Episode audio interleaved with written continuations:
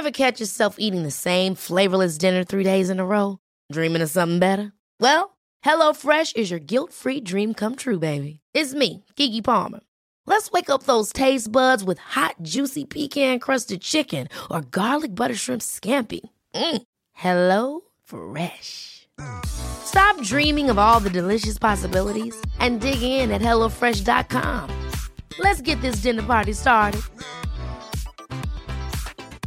Hi, I'm Daniel, founder of Pretty Litter. Did you know cats tend to hide symptoms of sickness and pain? I learned this the hard way after losing my cat, Gingy. So I created Pretty Litter, a health monitoring litter that helps detect early signs of illness by changing colors, saving you money and potentially your cat's life. Pretty Litter is veterinarian developed, and it's the easiest way to keep tabs on your fur baby's health right at home. Go to prettylitter.com and use code ACAST for 20% off your first order and a free cat toy. Terms and conditions apply. See site for details.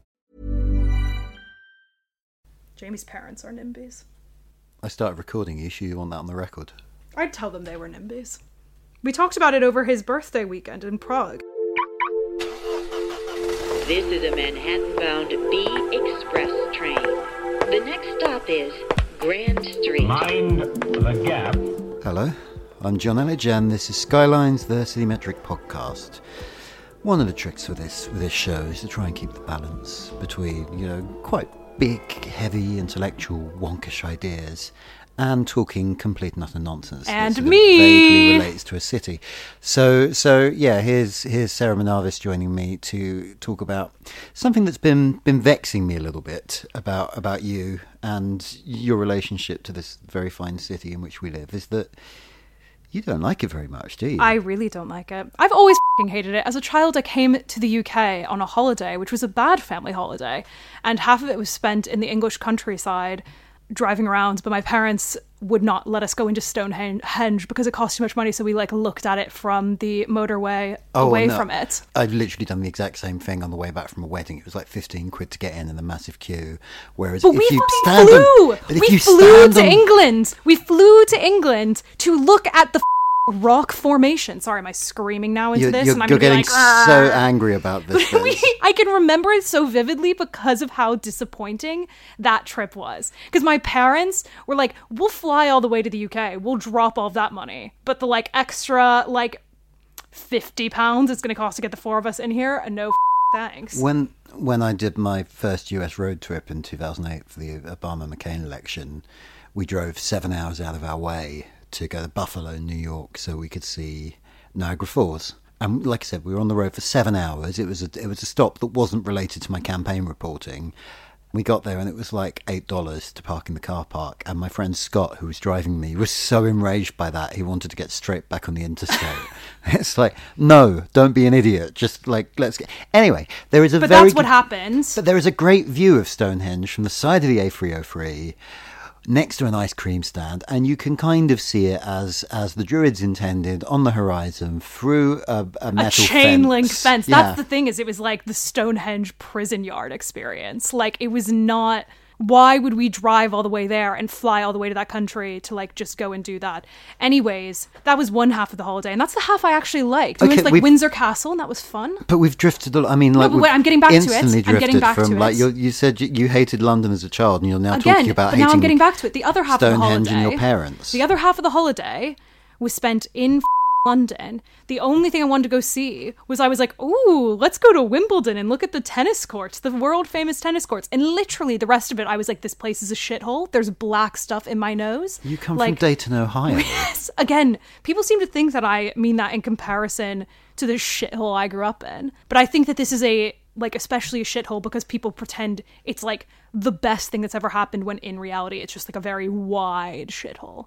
And that's really how I feel. And even as a even as like a 14-year-old on Facebook on my iPod Touch or my sister's iPod Touch, I was like, "Oh, I don't like it here. It's so rainy and it's so dirty. There's shit in my nose. I hate it." okay, but like let's, let's I'm never gonna come here again. And then it's like, what is it called? S- Smash frame? smash cut. Crash? Yeah, whatever. That to today, and I'm like, oh, here I am. I'm really happy to have my dog in like one square foot of space. I mean, you probably shouldn't have like moved to the UK and then Yeah, decided you wanted to work in the media. yeah, that's actually Those are- what I the- think about the- every the morning of my life. Those are the wrong choices. That's the shower thought But I have every day as a tear rolls down my face, but it's masked by the rest of the shower. Why the tear is the tear is black because of the air Yes, pollution. exactly, from but the why? pollution. Okay, as as long term listeners will know, I grew up in the suburbs. Romford, right?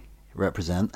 And did, I found out the other day that my borough voted 70% leave. I knew it was pro leave, but I didn't realise it's like way, way pro leave. Like it's far more than any of the other pro leave boroughs in London. I think when you grow up on the, in, on the fringes of a city, you tend to sort of like the city is where all the action is happening. Mm. So I kind of, I think part of why I was always sort of interested in like London as a sort of idea is it kind of just represented, you know, real life over the it's you know i'm in this boring place but at the end of this train line everything is happening so i think that does kind of give you a slightly dewy-eyed impression of a city in a way like if you grew up outside it altogether maybe you don't get that I But don't. I like so I grew up on the edge. Like my town was a suburb. There yeah was but a- there was a suburb of dayton ohio Yes, okay. it wasn't so a suburb I'm, I'm of about like to a say, real place It was a shithole. However, my mom grew up in the suburbs of Chicago, and I loved Chicago, and I loved going there, and I loved going down like Michigan Avenue and Lakeview Drive, and looking out and all the buildings, and ooh, it's so exciting. Ooh, there's Saks Fifth Fifth Avenue here. Like, I enjoyed that. Um, I enjoyed Seattle as a child. I'm not anti city, but I am very anti London, and I think it's really, really gross. And then you can get into all the socioeconomic issues with London. And just as people on our desk, like four people on our desk alone, live in Peckham, and we're laughing at the Financial Times' piece about gentrification in Peckham. Were you not here for Two. this? No, Indra, the New Statesman online sub-editor Indra Warnes did write a very good piece, which was her diary of being a passenger That on was Thames. Link. Which, I felt like that was haven't read insightful. it was. It's I, I really felt like my eyes were open to how bad it is because I complain about like because I okay blah blah blah blah blah everybody's gonna give me shit for this.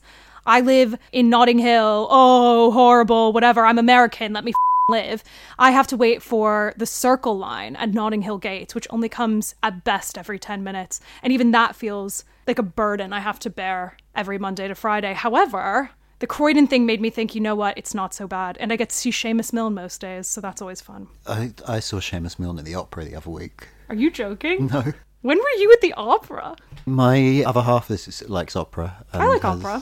I tolerated opera. What, what Um, opera were you at with Seamus Milne? I should probably explain for anyone who isn't like obsessed with British politics that Seamus Milne is the communications director for Labour leader Jeremy Corbyn, and he's still officially a Guardian staffer on leave, but has has certain opinions on foreign policy. Yes, um, he's the class warfare. architect of, yes, all these things. Although, one thing I will say is like, I read Captain Corelli's Mandolin because Jamie's mom gave it to me for Christmas and I hated it. And I thought it was like a cartoonish representation. You're just like this sort of burning ball of hatred for. Well, like it's a very cartoonish representation of not only Greek people but also Italians. And essentially, are you getting upset for my shouting or upset for how long I'm talking about? no, I'm just I'm just things? slightly adjusting the volume. But I read Captain Corelli's Mandolin, and I was really upset by its representation of Greek people. So I was like googling, like, oh, like Captain Corelli Mandolin public reaction Greece or whatever. And the one person who'd written a huge thing about how Greek people hate that book is Seamus Milne, oh well, there you go. which I think is very funny. I thought that was a funny Easter egg that I found in his like Guardian backlog of like actually the U.S. deserved 9/11 pieces. Okay, circling back to the topic in hand, you live in a picture book bit of London. Yeah. You live in a place And where I hate a, it a still. Richard Curtis film, Yes. and you're complaining about it. It, I mean, and I know that this is my own doing, but it is very expensive around there. Coffees are very expensive there. Yeah, Ho, I'm ho, not ho. surprised. Yeah, It's- exactly. They have very good charity shops if you are a woman who likes designer clothes but likes spending seven pounds on literally anything. Is it possible that you know you are in fact a snob who has decided you can only live in one of the nicest bits of London, and then discovered that it's still you know fundamentally part of a big city and everything's just overpriced, and like maybe you would have been happier if you'd just been a bit more comfortable living in a place with some poor people. Oh my god, I live in a bit of London. I actually, and this is a misconception about Notting Hill, is I live like right near Grenfell. And like it is actually relatively diverse. And my bit is the bit right when it starts to not be super posh. I have been to your house. Yes, but it is near there. There are like it's actually very Yeah, but diverse. it's not- It is literally Jamie's uncle, who is not white. He was like, I grew up around there, and it's way more diverse than people think, and blah blah blah blah. He his parents, I think, were like Windrush generation. Yeah, I mean Kensington is has always been a lot more mixed than people give it credit for because North Kensington is a very Yes, it's like a class yeah, exactly. and also like yeah, once upon a time Notting Hill was I live as, almost as, in as North the presence of the carnival would suggest. Notting Hill was uh, an area that a lot of the Windrush generation of Caribbean immigrants Yes. moved to. Nonetheless, I've been to your house and it doesn't feel like that. It No. does feel like It's- I'm not trying to say it's not posh. It's, you live very near the Portobello Road, which is this kind of posh But the the shit end of it. Okay, There is a shit end of it. maybe Not you'd be happier in. Peckham. So have I you been to Peckham? I actually haven't been to Peckham, but I've read a very interesting piece in the Financial Times today about it and all of its graveyards. Nunhead Cemetery is uh, is a hell of a Well, the thing is, I think that my issue is a combination of two things, which is one, growing up in not a posh family, but living in a posh area. But so I saw all the big houses, I saw all of the like really nice things, but I couldn't afford, you know, like we didn't, we couldn't, like we weren't. Anyways, I don't need to get into my class background because that's just like its own can of worms. But it was like aspirational. It's like one day, American dream, I can have the big house with a big garden and all that bullshit. And it was very pretty and stuff and that's mixed with the fact that I was like I think like the aspirational side as well as the fact that I was exposed to it makes me like leafy areas that are posh because I can pretend I'm posh. But it does mean like sometimes you're missing out on.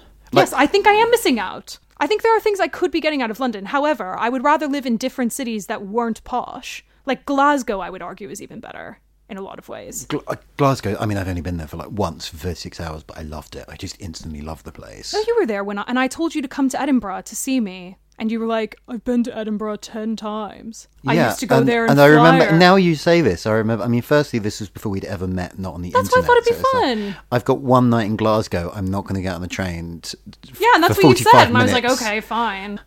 That's not the point of this story. Uh, I couldn't live in like Glasgow's great, but I couldn't live there because you wouldn't think the weather would be that much worse than London, but somehow It it is in actually very bad. Yeah.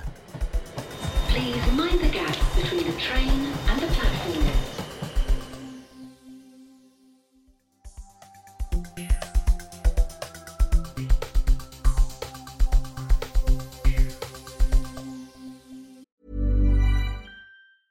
It's that time of the year.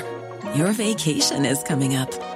You can already hear the beach waves, feel the warm breeze, relax, and think about work.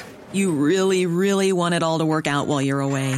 Monday.com gives you and the team that peace of mind. When all work is on one platform and everyone's in sync, things just flow wherever you are. Tap the banner to go to Monday.com. Planning for your next trip?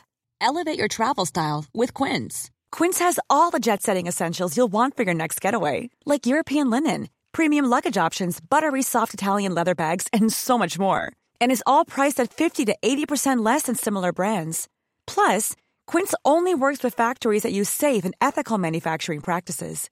Pack your bags with high-quality essentials you'll be wearing for vacations to come with Quince. Go to quince.com slash pack for free shipping and 365-day returns. Hey there, it's Michelle Norris. I'm host of a podcast called Your Mama's Kitchen. When I travel, I'm usually looking for a way to find a taste of home when I'm not at home. And one of the things I love to do when I am at home is entertain. And Airbnb allows me to do that. When I was in California recently, I rented a house that had a great kitchen. And when we were sitting around the table, we we're all thinking, we're in someone else's house. Someone could be in all of our homes as well. If you have a home, but you're not always at home, you have an Airbnb. Your home might be worth more than you think. Find out how much at airbnb.com/slash host. So I am here once again in the Centre for Cities very glamorous London Bridge offices with uh, Head of Policy Paul Swinney. Hello, Paul. Hello, John. How are you doing? I'm very well. How are you this morning? Yeah, I'm all right. I'm all right. We're recording this in early March, so we're going to pretend that, like, you know, we're just going to ignore Brexit because, like, whatever we say now, it might be overtaken by events. Although, knowing knowing the way things have been going recently, it probably won't be. But anyway, we're going to, we're going to keep that whole side of the conversation vague. But we are going to talk about a vaguely related issue of exports. You guys talk a lot about sort of exports from cities, don't you? And you, in like your reports, you kind of have a sort of standard number of like you know percentage of jobs working in sort of export industries and so on. But we don't really tend to think of like you know exports as being a sort of city level thing. We tend to think of them as being a, a national thing, like a thing you do across sort of national frontiers. So we're going to get into why why you think this is important, but let's let's start with the, the, the boring definitional question. What do you mean by an export in this context? So when we talk about exporters within a city, we're talking about uh, any business that sells beyond its local market. So traditionally, when we think about exports, we think that you say on a country basis, and so that means an export from one country to a, to another country. But in this case, it's actually about an export from, from a city to its wider region or a city to the rest of the country, as well as obviously elsewhere in the world. And that's quite interesting because you know, the location decisions of, of these types of businesses are very different to the other group of businesses that we look at, which are local services. So there'll be hairdressers, shops, cafes, and those sorts of things. You know, those local service businesses are there purely because there's loads of people to sell to, or there's a market to, to sell to. Whereas exporting businesses, you know, in principle, because they sell to loads of different markets, they could locate anywhere in theory. When cities are trying to attract in businesses, it's actually these exporting type businesses are trying to attract in rather than sort of the whole gamut of businesses that you get. And that's why you know it, it's interesting to understand how these businesses perform and where they decide to locate because they're the ones that, that drive on local economies. So, w- which way does the causality run here? If you look at a city economy with a large proportion of export businesses in it, meaning they're selling to you know other cities rather than other countries, is that like important because like you need those businesses to have a healthy city economy? or is it important because it's you know it's it's a measure of the fact you do have a healthy city economy? Because if you didn't then the businesses wouldn't be there. They are the drivers of, of city economies. And there are a couple of reasons for that. The first one is that if you look at productivity which we're all very much interested in at the moment exporting businesses tend to be more productive. What does that mean for people higher wages more money in people's pockets but also what's interesting is if you look at over the last 20, 20, 30 years, you can see that they're the ones that push on productivity growth as well. So how can we sort of see that in, in real life? Well, if you think about, say, a local service business like a yoga instructor or an exercise mm. instructor, you know, in 2019, they may well be playing music now through their iPhone rather than playing it through a ghetto blaster but they're still only teaching a room full of people. You know, the ability to see large productivity gains in those types of jobs is limited. It's the same for waiters and waitresses, or people pulling pints, or, or, or hairdressers, for example. You just don't see huge increases in productivity.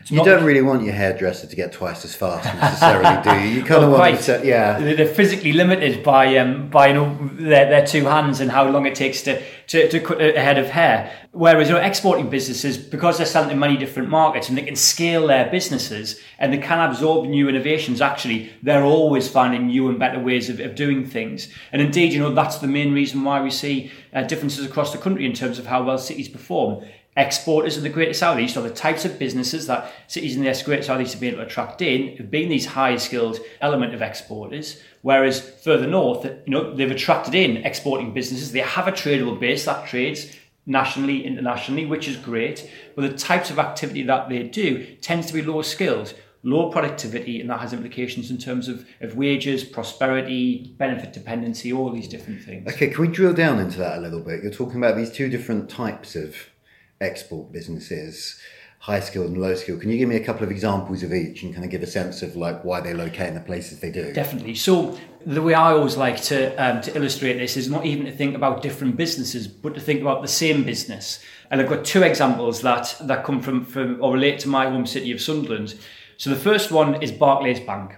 Um, Barclays Bank uh, has a big presence in Canary Wharf, where it does all of its investment banking activity, all that high value stuff, some people might might dis- disagree with it being high value, but it you know it tends to be more productive as long as it's sort of you know doing things that are legal, etc. Not to say that Barclays has ever done anything illegal. A friend of mine works for Barclays Bank. I don't think he's very high value.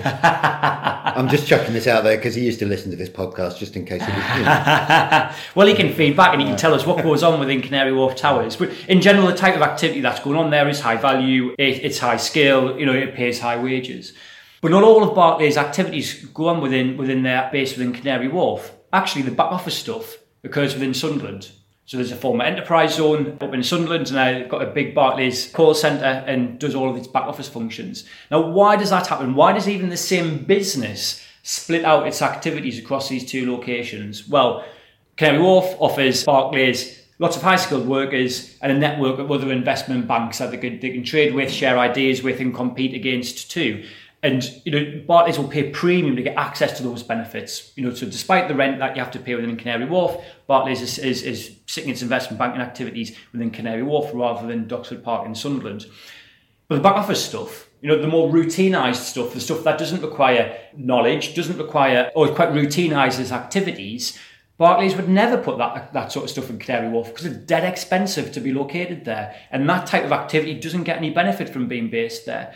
Instead, what they're looking for for that part of business is lots of cheap land, and lots of, of probably lower skilled, perhaps cheaper workers as well. Now, Sunderland doesn't offer the benefits of Canary Wharf, but it does offer the benefits of cheap land and cheaper workers, and that's why it's then able to attract in this type of activity. So we'll always outcompete London for a call centre. Actually, we'll probably always outcompete uh, Southend for a call centre as well, because London Southend is, is fairly expensive. But it would never outcompete London for a, for an investment bank because of the benefits that London is able to offer.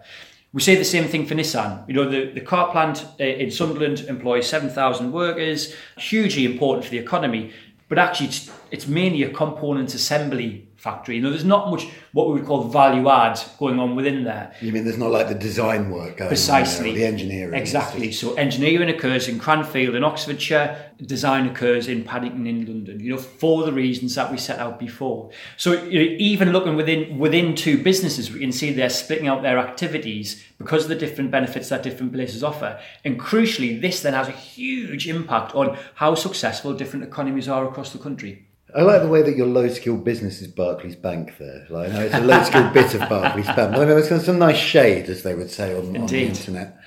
So, can a city prosper without having that many exporting businesses? Like, is it possible to kind of prosper just by like selling to yourself?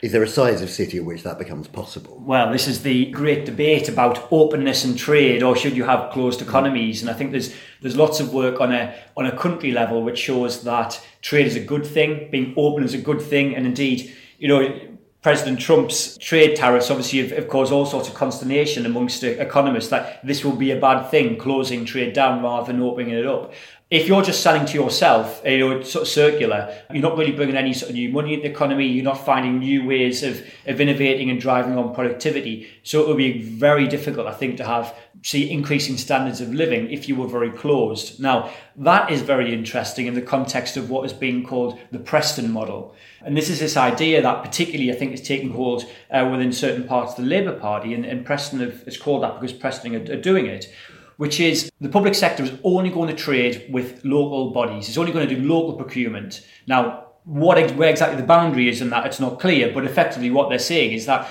we're no longer going to give contracts to people in, in Birmingham or companies in London or companies in Edinburgh. Instead, what we're going to do is only spend our money in the local economy to support, you know, support their businesses, which in principle sounds great. You know, well, yeah, buy local, excellent. And we have things like the Bristol Pound and stuff like that that tries to encourage consumers to buy locally too.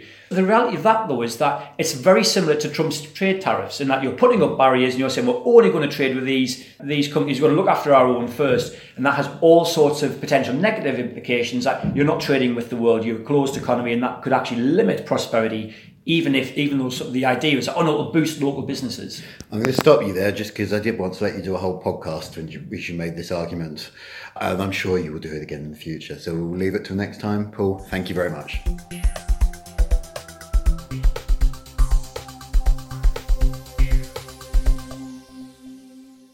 Okay, so I feel we we I was going to say we're drifting from our core topic, but we haven't really arrived at the core topic No. of like explaining what it is you don't like about. You're going to tell me what you don't like, and I'm going to argue with you and tell you why it's in fact brilliant. Why don't you like London?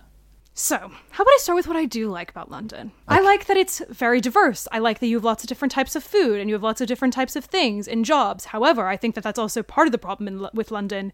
Not the problem with London, the problem with the UK, which is that, like, the one thing, like, is that London has all these things and you almost are forced to be here if you want to be exposed to anyone who isn't, like, a white, usually generationally British person, other than, like, small pockets.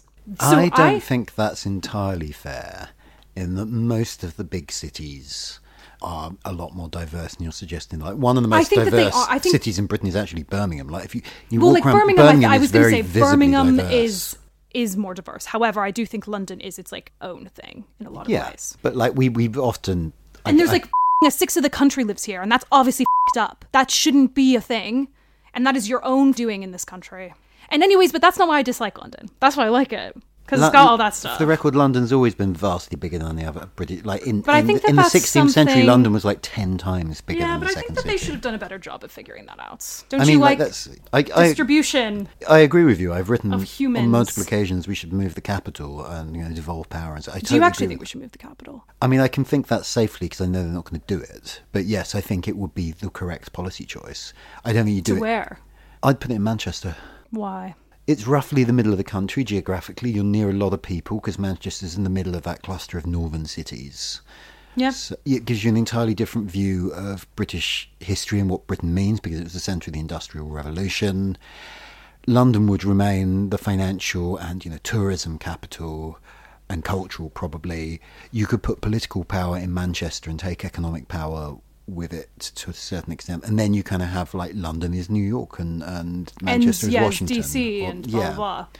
And I don't think the London economy would, would skip a beat. I think you couldn't just press a button and do it. You would need to grandfather it in over probably about 20 years and say, you know, by 2040, the capital will be in Manchester. So, because like, if you just try Is to that move. going to be your platform when you join the Lib Dems? Shut up.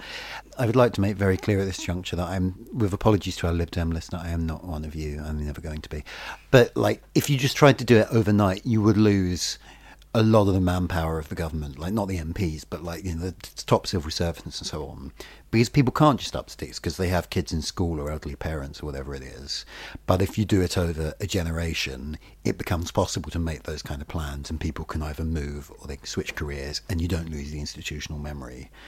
And I just think there are very few buttons a government can press that would uh, magically sort of take a chunk of economic activity in London and put it somewhere else in the country. But Other than capital is one of them. itself. Yeah, basically. And also, the like, if you look at power lied within. if you look at infrastructure planning, projects in London tend are more likely to get approved because, like, at the most basic level, I think civil servants look at this and they're like, "Yep, I can see why we need Crossrail." Whereas if it's like, should we have a tram system in Leeds? You've got these guys making a decision in Whitehall, which is crazy in itself, but they're like, well, they can see the counter arguments much more easily. So I think it would also kind of just reframe how the government sees the rest of the country. Because you're right, you're right about that part. We are too over centralised. Yeah.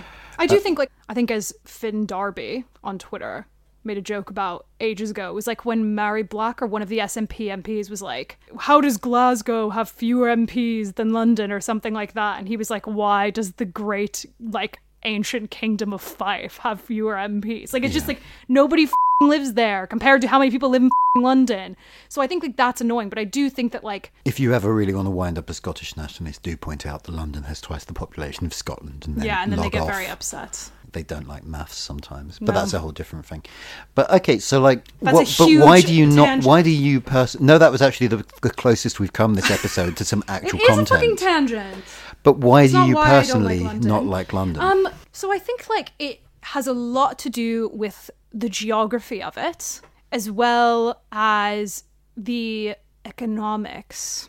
I like that it's very spread out, and I don't really mind that, but I do also think it like costs a lot of money, and the wealth disparity is really weird, and like it's like so oppressive, and there's like an attitude here that you don't get in other parts of the UK where everybody is like grumpy and mean, and like I don't know, you just you walk around and it feels like shit and it feels stressful and it's ugly most of the time and like I know that that's like get over it. Like sorry it's not pretty blah blah blah, but like like I feel like I have to live here, but I don't necessarily have to and so I'm allowed to not like that about this. I think. I mean, uh, okay, I'm going to argue with a couple of things. I think huge chunks of London are very pretty. Yes, but it's the fact that it's like it's so f- big and it's just like you're inevitably going to pass by like horrible shits like every single day. I mean, where, wherever you go, there will also be terrible stuff as well. Yes, but I think like in London, it's But I sort of prefer terrible. that to the Parisian model where you've got this absolutely incredible, beautiful centre, and then they just pushed all the crappy bits to the suburbs. so well, yeah, and like that's up in its them. own way. But I do think I like if I was living there, I'd be like, yeah, I prefer that. But that's obviously like a very privileged thing. And because, Um, as we discussed earlier, it's because you hate poor people. I don't hate poor people. I You just, okay, you up, just don't want to see them. I grew up very like not well off, and I had like family, and like you know, I was in the like U.S. during like the recession. Like I know people whose parents were like ma- like very badly unemployed and like already had working class jobs, and then were laid off from working class jobs. Like I'm not like pretentious in that way, but I also think I did grow up in a very aesthetically pleasing environment, and I probably become accustomed to being in a very aesthetically pleasing environment. I grew up like around loads of trees and green space. And there is a thing, like if you've read the book Happy City, it's not about how much green space there is, it's about the regularity of green space you're exposed to. And in London, you get these huge chunks of green space, which is great, but the regularity is not as much as Hmm, the I'm not- science. I I Okay. passed by Hyde Park. I mean, you you cross central London, so that's specifically that. But like, London is quite green compared to. I mean, again, I'm thinking of Paris here. Yes, I've but we're not in, we're talking, not talking about Paris. Yeah, I'm but, it's saying, okay. Lon- London has more than city- Paris. As big cities go, like the- London, has, more green space, than, than Doha. Like, f***ing- It has more green space than New York or Chicago. Yes, but I'm not saying that New York. And also, Chicago is like on a huge lake. That's like a like a freshwater lake, which is very beautiful. And Chicago, you don't walk around and blow your nose at the end of the day and have black shit in it. See, I never get that. Yeah, but that does happen in London. I remember that even as a kid. No, I mean I've been told this, but it's like, am I not getting We've it? 'cause talked about this on this podcast. I swear to God, we've talked about this because, like, you were like, "Oh, it doesn't happen," but it literally happens to like most people. But this is, I'm wondering Maybe if you like, just have like no am I metabolizing hairs. it or yeah, something? Probably, probably because you were like immersed in it as a baby. I definitely have nostril hairs. I'm a man who's nearly forty. It's really upsetting. the extent like of my nostril hair. because your nostril hairs should be catching it. You probably have very weak nostril hairs, I have kind of consolidated most of my hair onto the top of my head, to be honest. which is good again for a man nearing forty. Yeah. Okay, we should be wrapping up, so we're going to do a quick but anyways, fire I think like non-skincare bit. London. I think London is incredibly expensive. It's incredibly exclusive. I think that to be able to enjoy a lot of things in London, you need to have a certain amount of income, and I think that is problematic. And I think that it like because of that attitude and like the quote unquote rat race, I think that you end up just because of the way the city functions and so many people in the city function, you end up feeling like shit if you're part of that machine. I think I think there are a couple of things here. I think that's true, but I think that's a problem with the rat race rather than the problem with. I think London is the location of, not the symbol of that. The other thing is you have chosen to live in West London, which, as everyone knows, is West London is worse London. I kind of prefer living there though, because I like being able to like hide away at the weekend and I can just I mean, take my dog to the park. But the reason you can hide away there is because no one else who you are likely to know will ever make the choice of living in West London because it's terrible. I know someone who lives very near me in West London who works at the Eye, and we see each other and we go and have lunch. It's dreadful though. Why would someone live in West London? It's just like West London. I think is- like having a dog. all- I'd like to let everybody know that I have a dog, and that also Ev- everyone influenced part knows of our you have a decision. dog, You know, Sarah. Steven didn't know that I have a dog Instagram. He was like, "Oh, Sarah, I like being friends with you, and I like seeing pictures of, on Instagram of your dog because it's you with the dog. You're not one of these people that runs an Instagram for your dog." And I was like, "Unfortunately, you are not following Hey There, It's Martha on Instagram." And I do run an Instagram for my dog, and she has over 100 followers, and I'm very proud of her. And she looks very cute lately. I follow that account and I regret it. But anyway, You don't regret it. She's I- cute. It's just like she's so cute. Follow her at Hey There, It's Martha. And she's a little black cockapoo, and she's going to be nine months old, and probably by the time this is out. that's not many followers your dog has, but that's not. I don't have. I'm not trying to get I'm her into influencer get, status. She's I'm just not going to get like, any brand deals. yeah, no, but I don't need her to have followers. brand deal. The brand deal is in my heart. Did you literally just? No, never mind. Yeah, it is. But she's I- cute. but my point is that like she likes peanut butter. West London is West London is more and socks. expensive and it's more rat racy and it is more full of terrible people. Yes, but I think that my issue is not like it's it's more about like not the day to day because when I lived in Edinburgh it was expensive and like obviously London's own stratosphere but like in terms of like day to day costs it's not that much like I still like I don't really go out to eat I pack my lunch most days you know I do like a big grocery order from Tesco and I make like bean curries like I still can live cheaply in that way but it's the fact that it's like the rent and the tube and the bills and like The I want to go out for big dinner one, and the rent would be a lot cheaper if you lived in like a real bit of London. I don't think my rent is actually extortionate for where I live, and I think that's the secret to where I live. Is people probably think I pay like much, much more monthly. I'm just saying, I think you should consider moving to Peckham. I'm not joking. I, I know you wanted to probably end on that note, but I am like, oh, maybe I should live somewhere in either like really north or really south London near a bunch of parks, and then Martha the dog can like play in a graveyard.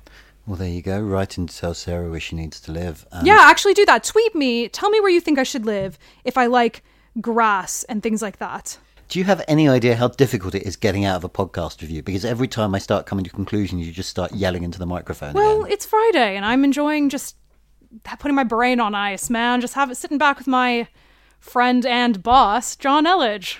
Don't follow the dog. It's really Follow boring. Follow the dog. It is boring, but in a nice way. She's very cute, and she got a haircut. You're trying to turn me off, aren't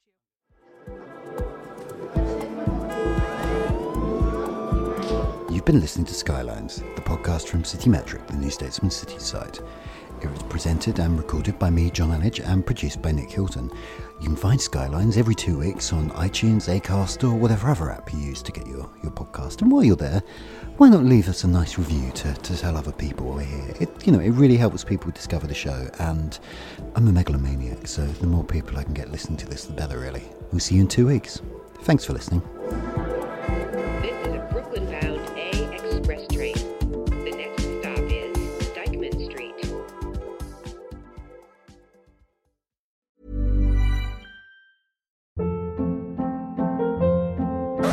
Hold up. What was that? Boring. No flavor. That was as bad as those leftovers you ate all week. Keke Palmer here, and it's time to say hello to something fresh and guilt-free. Hello Fresh. Jazz up dinner with pecan-crusted chicken or garlic butter shrimp scampi. Now that's music to my mouth. Hello Fresh. Let's get this dinner party started. Discover all the delicious possibilities at hellofresh.com. Hi, I'm Daniel, founder of Pretty Litter. Cats and cat owners deserve better than any old fashioned litter. That's why I teamed up with scientists and veterinarians to create Pretty Litter. Its innovative crystal formula has superior odor control and weighs up to 80% less than clay litter. Pretty Litter even monitors health by changing colors to help detect early signs of potential illness. It's the world's smartest kitty litter. Go to prettylitter.com and use code ACAST for 20% off your first order and a free cat toy. Terms and conditions apply. See site for details.